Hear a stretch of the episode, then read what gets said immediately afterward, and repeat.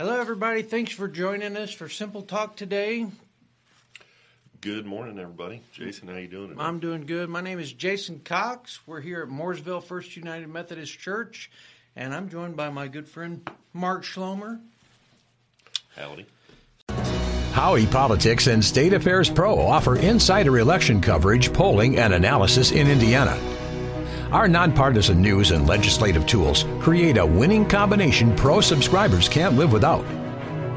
For all the resources you need this election season and beyond, visit pro.stateaffairs.com slash IN. That's pro.stateaffairs.com slash IN. So, just to start off, to give everybody a little bit of a background today, um, what we talked about was the book of Mark, chapter 1, verses 14 through 20, which says, After John was put in prison, Jesus went into Galilee, proclaiming the good news of God. The time has come, he said. The kingdom of God has come near. Repent and believe the good news. As Jesus walked beside the Sea of Galilee, he saw Simon and his brother Andrew casting a net into the lake, for they were fishermen. Come, follow me, Jesus said, and I will send you out to fish for people. At once they left their nets and they followed him. When he had gone a little farther, he saw James, son of Zebedee, and his brother John in a boat preparing their nets. Without delay, he called them, and they left their father Zebedee in the boat with the hired men and followed him. So, Marc, what about the sermon today? Was there anything that, that struck you or that moved you? Um, or that you felt that you could apply to your own life? yeah, absolutely. I mean, the the theme for today was, and I want to make sure we come back to the scripture because Yeah. I've got a couple of questions for you. But Sure. um, you know, the theme was uh, beginnings. Um, uh, beginning to call disciples, and uh, so what Dennis uh, talked about today was, um, you know, basically as we go through our daily lives, uh, and we, whether it's our work or our families or whatever the situation uh, we may be, uh, we what we may be in, we tend to, and I'm certainly guilty as Yeah. charged to make those bigger uh, than they really ought to be, perhaps. But more importantly, we make uh, God an itty bitty God. Yeah, And- yeah. And, and God is a great big God, and there's no way to even begin uh, to describe that. So, um, you know, that certainly stood out. And Dennis referenced the the song that we all heard when we were kids. Uh, He's got the whole. He's got the whole world. Yeah, And you know what? It's true. yeah, it's it- true. It is. And I, you know, there were a couple other comments that I'm sure that we can get get into um, just as the conversation evolves here about what people might be looking for in church or what they might be looking for in community or uh, relationships. Um, but you know, there's, um, you know, he made it he made it pretty clear, and it's it's true. You know, God is going to provide opportunities for His people to rise up in 2021. Yeah. You know what? You said. Why? Why do we come to church? Why do we come to church? There's so many friends that I have that say, you know what? I'm a Christian. I don't need to come to church. So why do you come to church, Marc? Why do you come to church? Uh, you know, first and foremost, it's a place where I know that um, where people that I've gotten to know and friends are there for the same pers- purpose, and that's you know to develop their faith and and have a stronger relationship with God. But I mean, more importantly, anymore, especially as I've gotten older, and whether it's uh, being involved in something like this, and thank you for thank you for this opportunity. absolutely. but you know, hearing you give uh, contextual background to the scripture, or hearing Dennis's um, Dennis's sermons, it's to create thought in Yep. what I'm doing in my own life Yeah. and um, how the word can apply. Yeah, I think that if we try to do, and I think this is applicable across the board, If we try to do Christianity alone, if we try to be Christ followers by ourselves, we're bound to fail. We're called the body of Christ, right? How good is a toe if it doesn't have a foot to sit on? Right. How good is a leg if it doesn't have a body to come from? Right. You know, and it's one of those one of those instances where if I read something, if I read the Bible, a book of the Bible, and I see it as one context, then I'm going to run with it. If I don't have a brother or a sister to bounce ideas off of and say, hey, you know, I, I read Mark 1 14 through 20, and, and I see after John was put to prison, so is that the same John that wrote the the, the Gospel of John, Yes. if I don't have you to, to come in beside me and say, no, no, no, he's talking about John the Baptist there. Right. Right. And lovingly help guide me through this, there's a lot of this that I can take out of context and misunderstand. And by doing that, I end up living towards the God that I've created in my mind instead of the God of the Bible. Yeah. You know, and it's like that with any type of learning. You need a group or a community of people to depend on and lean on to help give you understanding in context and, and through insight. You know, I I might be able to jump a hurdle, but you might be able to teach me how to jump a hurdle a lot more efficient. Yeah. Rather than me having to go through all the pain of tripping over that hurdle Yeah. 20 times, you might be able to tell me, no, point your toe, you know, Yeah. as you jump or whatever. Long legs would help. But Long I mean, leg. Yeah, and, and you're such a I- short guy. I- yeah, I mean, what I are mean- you, six, Five twenty. Five twenty. Five twenty. Okay, yeah, Um, that's what I was thinking. yeah. five foot twenty inches. But but you're exactly right. And in you know, I had a conversation with uh, a friend Friday night just about um, you know we are just talking about things that we experience in church uh, and from one church to another. Um, or a couple of friends Friday night actually that are potentially in you know church shopping, if you will. But then just talking about things that they look for in a church, and then carry that over to things that you know are going on in day to day and in the country. And I don't want to certainly don't want to dive into that. Oh come we- on. well, too much good stuff to talk about today, but true. That could be a whole that could be a whole show in itself. yeah. But just again, if you start to express some of your beliefs, Mm-hmm. you can quickly learn that others share the same thing or they look at things through just a different, Different slightly lens, yeah. different shade of Yeah, lens. exactly. absolutely. Exactly. And that's good. It is good. It's it's assuring, affirming, and Mm-hmm. um, you know it, it gives us a sense that uh, you know we're not on that Yeah. whatever island we think we're on. Yeah, you're not alone. No, no, No, and me and you have talked about some stuff that I'm kind of struck me like, oh, you know, so you've dealt with this too, or you Yeah. know, you you have thoughts, ideas, opinions on this as well. Oh yeah, you know, and a lot of it deals with parenting. Parenting's one of those things that. Man, we can feel like we're on an island, and like you've never, nobody has ever experienced a dramatic fifteen-year-old girl like I have. You know what I mean? yeah. And then we talk, and it's like, oh yeah, okay, they're they kind of all go through, through these life Yeah. stages as well, right? yeah, Um, I just want to take one minute, tell you guys joining us online to please make sure and like and share this video with your friends if you feel like it's it's been beneficial to you, and also really great news. Um, Simple Talk is now on the All Indiana broadcast or podcast network. Um, it's through Channel Eight News, so make sure and subscribe to that. If you know if you, if you want to listen to me and Marc or me and whoever our guest is for the day, chit chatting about the Bible and life application, make sure and sign up for that podcast so you can watch that uh, daily. And I'm sure you can search Simple Talk podcast and it'll come up. So Very yeah. cool. With Very that, yeah, we, we need we need people to do life with. Yep. Sure. yeah, Especially if Good you've got girls. that. Yeah, yeah. that ain't no kidding. Uh. so, um, Jason, as I often do, I do try to. Sometimes I throw some curveballs at you. Yeah. Other time there's some softballs. So I'm going to lob a softball Oh, okay. uh, at you to make a potentially shameless plug here Yeah. um, for some stuff we do on Wednesday night. But one of the things that struck me is uh, in verse 17, and again, the scripture this week was uh, Mark 1 uh, 14 through 20. Um, at least in the version of the Bible that I read, it said, I will make you become fisher, fishers of men. And as I looked at the words, specific words, I thought it was very interesting. The word become stuck out at me. Okay.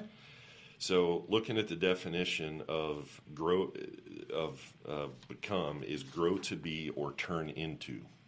Turn into be fishers of men or grow into be fishers of Yeah. men? Yeah. Then you look at the word make, Okay. bring into being by forming or shaping or put together from components. Oh, So I just thought that it, to me, yeah. you know, make is one thing. Mm-hmm. You know, you can make food. You know, I could go to a park with Wyatt and try to make him into a good basketball player by teaching him how to shoot or, Yeah. or let's see, forming or shaping his technique or Yeah. whatever. But uh, to me, become just kind of stood out.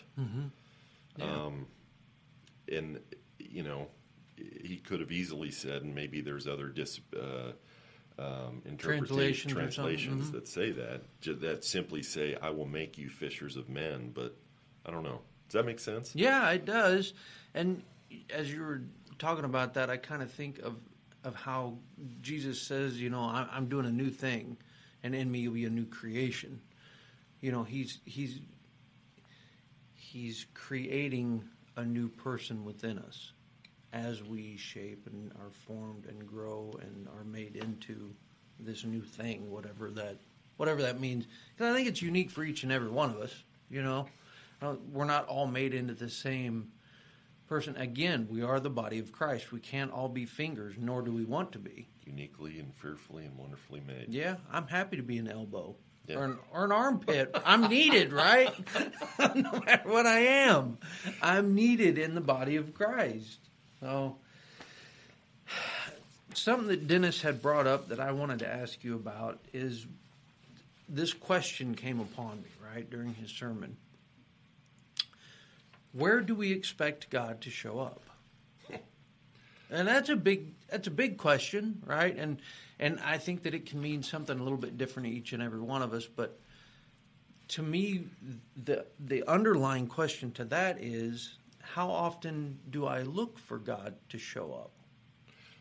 You know what I mean? Yes. So where do I expect God to show up? But that would involve me thinking about God in those situations. So where are some hmm. where are some situations? What are some some uh, life situations, I guess, where you have expected to see God show up? Hmm. Um, Okay, I have an answer, but I'm going to answer your question with a question. Sure, yeah. Did he get? Was he there or not? Yes, absolutely. he's He- always he's there. always there. You're right. Um, and I mean, this could really snowball into a huge rabbit hole, but sometimes we try to create a sense of God just to make us feel warm and fuzzy rather than relying on faith to let us know that He is there.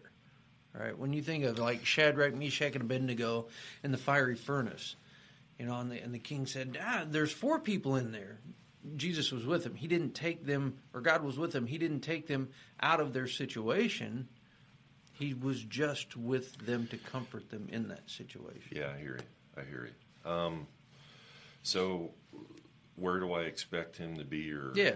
hoped he'd be? You know, if there's if there's something that, um, I, especially with the kids, if I need to mm-hmm. talk with either one of them or, or, or both of them, mm-hmm.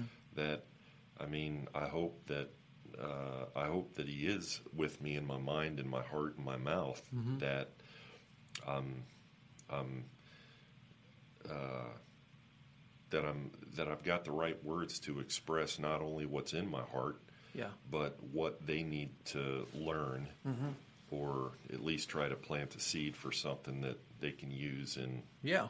Later on down the later road. on, later or on down the line.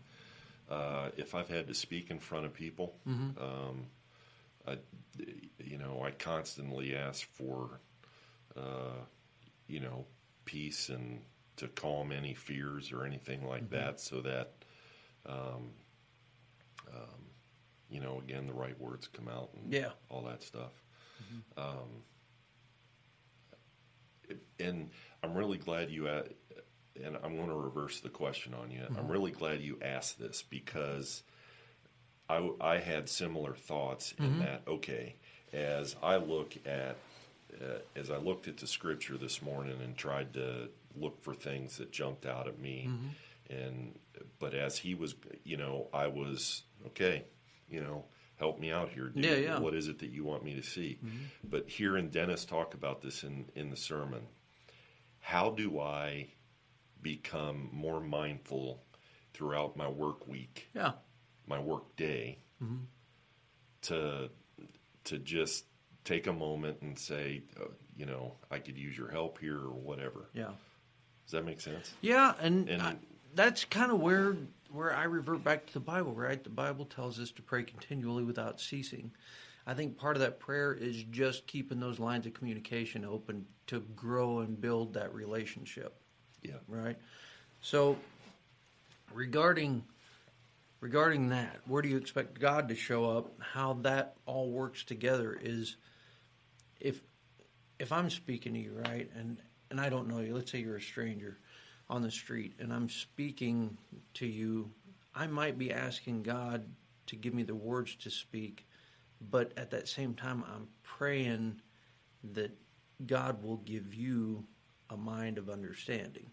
Because what we tend to forget is it's it's not just about where I expect God to show up in me. It's you know, it's your daughter. Yeah, God give give Marc the, the words to say, but also make sure because he's in them too.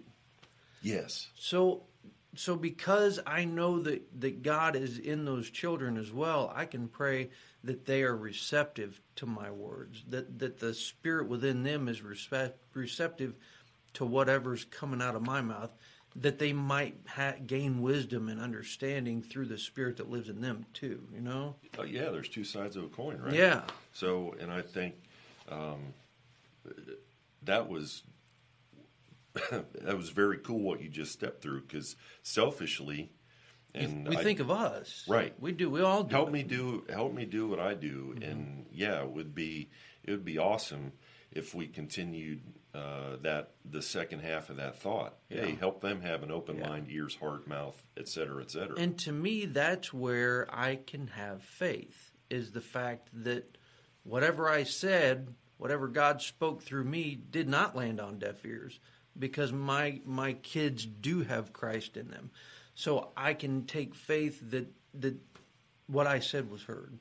Mm-hmm. And that God can use whatever that is to, to give them wisdom. And it's not just with our kids, right? It could be with our friends or with a stranger or with an, an unchurched person, you yeah, know? yeah, God's everywhere. He's got the whole world in his hands. That's right. You know?